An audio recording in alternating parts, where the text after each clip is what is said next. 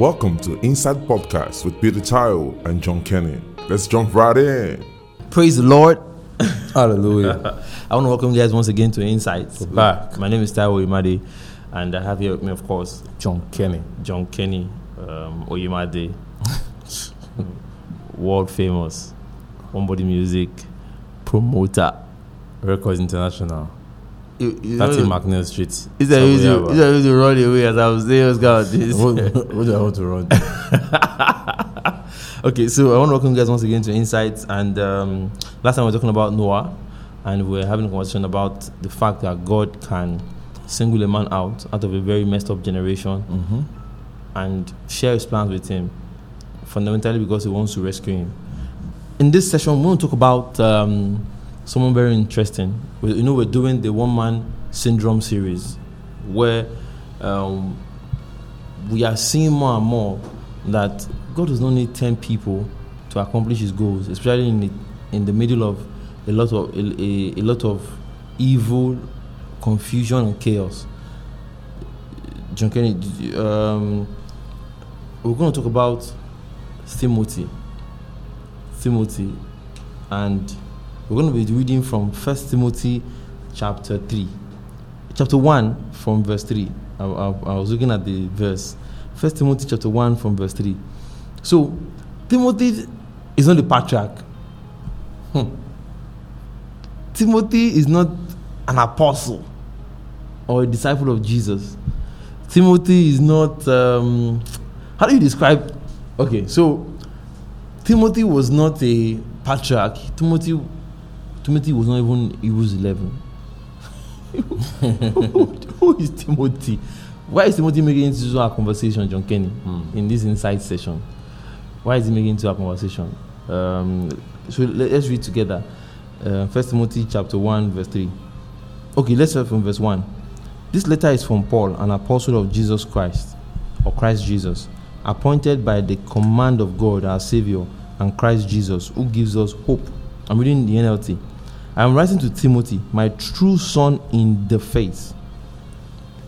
May God the Father and Christ Jesus our Lord give you grace, mercy, and peace. Amen. I, Amen. I say, I, I say amen to that prayer too. Amen. Amen. So in verse 3, when I left for Macedonia, I urged you, you being Timothy, to stay there in Ephesus. I urged you to stay there in Ephesus and stop those whose teaching is contrary to the truth. Don't let them waste their time in endless discussion of myths and spiritual pedigrees. These things only lead to meaningless speculations which don't help people live a life, of, faith, in God. So before we even go to anything else, let's just throw this thought a little bit. Tell me your first impression about about Paul's introduction, introductory words, opening words to Timothy. I mean, I feel it's quite young for the kind of responsibility that Paul was putting upon his shoulder. What kind of responsibility? I, I, I consider him to be quite young. I mean, this is this kind of thing that you expect people who have lived as believers for 60 years, who have pastored for a long time to do. He was saying to him, stop those whose teaching is contrary to the truth. You know, it's a huge. that's a, that's a very strong language. it's a it's a Stop them. it's beyond the language. It's the responsibility is somewhat overwhelming. Hmm. Okay. To tell a young man like Timothy, I heard that he was in his twenties, if not maybe his late twenties, Okay. expecting him to be the custodian of truth, not just custodian of truth, but to be the advocate of truth, you know, and to defend it. Um, and Paul, according to the letter, was describing that he was, was going to take that just just that one man called Timothy to carry that assignment. You know, it's a it's a it's a huge responsibility. Maybe maybe people today will not consider it to be a big deal. I mean, Because of, of, of course, of course. Because we're, we're not in a Bible study era. We are in a we're in a Bible promises era. Hmm. We are a promises for prayer era. We're, we're not a truth era. People don't seek to know truth because of the fact that Christ, our Lord Himself, is is, is truth. you, you, you, know, you know, one one of the first things that, that, that I'm spotlighting in what you're saying is the category of age of Timothy, Mm-hmm. the, the age bracket of Timothy, um, Paul was saying, "Do not let any man despise thy youth, but be uh, but be an example of believers uh, in speech, in in lifestyle. Uh, you know, so so we, we know that this man was an obviously young man. I mean, this, this, some sources say that when he accompanied Paul in the second uh, missionary journey, he was 21 years old. when he accompanied Paul in his second missionary journey. So wh- wh- what I just quoted is found in First Timothy chapter four, Paul was verse twelve. was 12, yeah. It- so it says here, do not let. In fact, in verse verse verse eleven, Paul was writing, teach these things and insist. These are the kind of languages. You know, we, read in chapter one. Paul said, stop those whose teaching is contrary to the truth. That's verse 3 mm-hmm. Paul is using this kind of language again in chapter 4 and he's saying, Teach these things and insist that everyone learn them.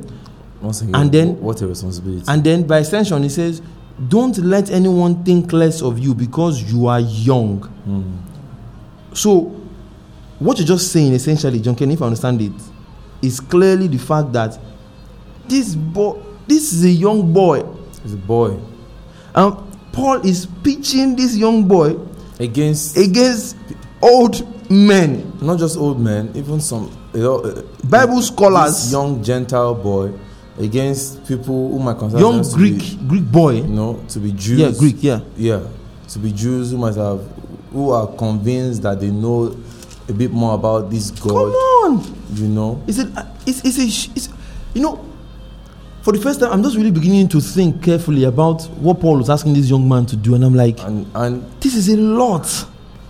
And maybe should, should I use the word ret- retrospect? And In- the in church in to put him the church in Ephesus, it's a big church. You know, today nobody expects a 20, 30, 40 year old to have an idea of what truth is, enough to be able to Wow. have a debate, have a conversation about it. You know, Have a confrontation. Mm, That that's No, kind of language let- Paul is using here. I was gonna say, have a conversation.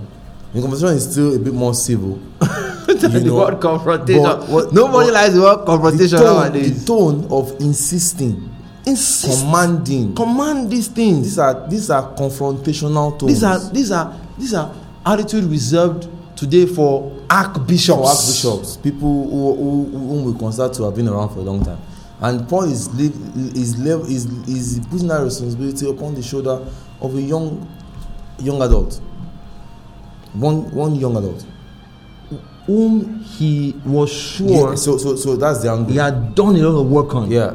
I mean, traveling with a man means that you eat with him, you you, you sleep where he sleeps, he you you you are in on his prayer time, Mm. you see his challenges, you experience his. So so maybe the maybe the challenge in our generation today is the fact that many pastors are not quite sure that a 20 or 30 year old will have enough robust idea of what is. Even uh, even uh, even other other many of them actually going to Bible schools. And so, but, but, but the question you should ask is how many older ministers allow young men, no, not allow, will prefer young men to be their traveling secretaries, for example, No, it doesn't happen. to be in on their life. Lives. Because happen. because that's the only basis for which Paul can say, The- young man, stay a- here. There's a higher chance for cover up with an older person than with a younger person. Oh, okay, so cover up, JK. That, that, that, that, that's another interesting one. Anyway, You know the things that that a young person will see that you know, that he will not be able to wrap his night. around. But- that happens on some of these streets. And, and an man will explain it away. Will say "Eh, that's life. that's life. A, a you young person will be like, no, no, wah, ah, ow. and and what I see is That's just by the way. Uh, of course, by the way, and what I see is a generation of of people pushing down younger people and selling to them praise nights, selling to them comedy nights, Do you know what's worse? football, Do you know what's worse? evangelism. Even the young people are pushing themselves now. They feel re- practically unworthy. You know, so me and you are going to be 33 this year, and every time people look at us, this they This say we are this young, is the kids. and we are, we are even too old. Our. God had, had already died. We are even too old. Our our Lord had already died. The average For the young person world. leaving university now is leaving at 1920. So that's We that's, left university at 26, no 20, 25, 24. Went to serve 20, 25 going to 26. No, Yes. 24 going to 25. Yeah. Finish service 25 going to 26. So And every person has finished serving. We are we are 13 years postgraduate. and the average person and the average person had finished today university at 1920 served at 2021 So we're, we're, we're- basically 12, 13 years postgraduate. so so so coming to the one man syndrome okay so let's leave the our our our our awestruckness of of timothy starstruck status of timothy and come down to the fact that paul saw something wrong in that space he already knew something was wrong i mean this is the church that he labored saw over it somehow coming because he he said, "I'm put." That means what was there. That was what he, he must have done a lot. this is the church that he spent two years You know, teaching, them in the all. Tyrannus. Yes, he must In have done it. Done it. You know, he, he, he- he was debating in the synagogue. he was futile. He now had to go into the Hall of Tyrannus. and these guys just came teach. in And he, with rea- all kinds of and he realized that if he leaves that place without putting somebody there to continue the work he was doing, Mm. it's gonna be a mess. And Free for all. Who was the person? He couldn't I mean, find anybody. look The at he look at First was Timothy four verse one. Now the Holy Spirit tells us clearly that in the last times, some will turn away from the true faith. They will follow deceptive spirits and teachings that come from demons. Classic case today. So, th- this is kind of situation we're living in today. And when people now, this is the interesting part. When people are looking for that Voice. voice that God will use to set things straight, they're looking for one old man mm. who has for something years experience in ministry.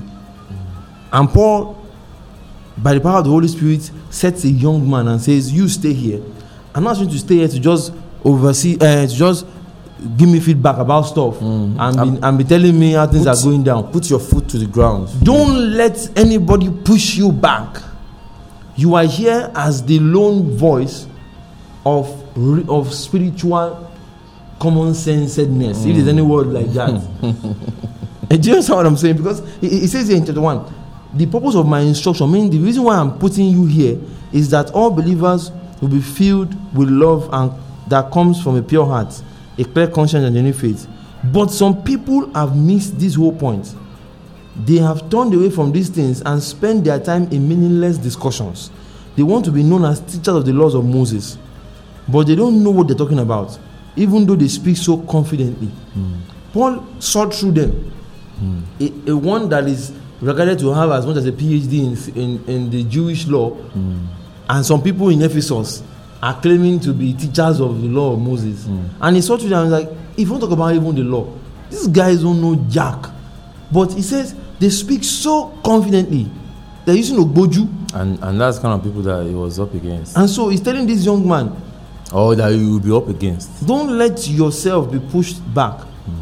but stand your ground so so what it means therefore is that this is a one man syndrome again hmm. that god chooses to make sure that things continue to go normal. Truth is sustained through one man. not only that that god wants to stop because he says stop those whose teaching is contrary to that means there are already people there and he decides not to call two persons hmm.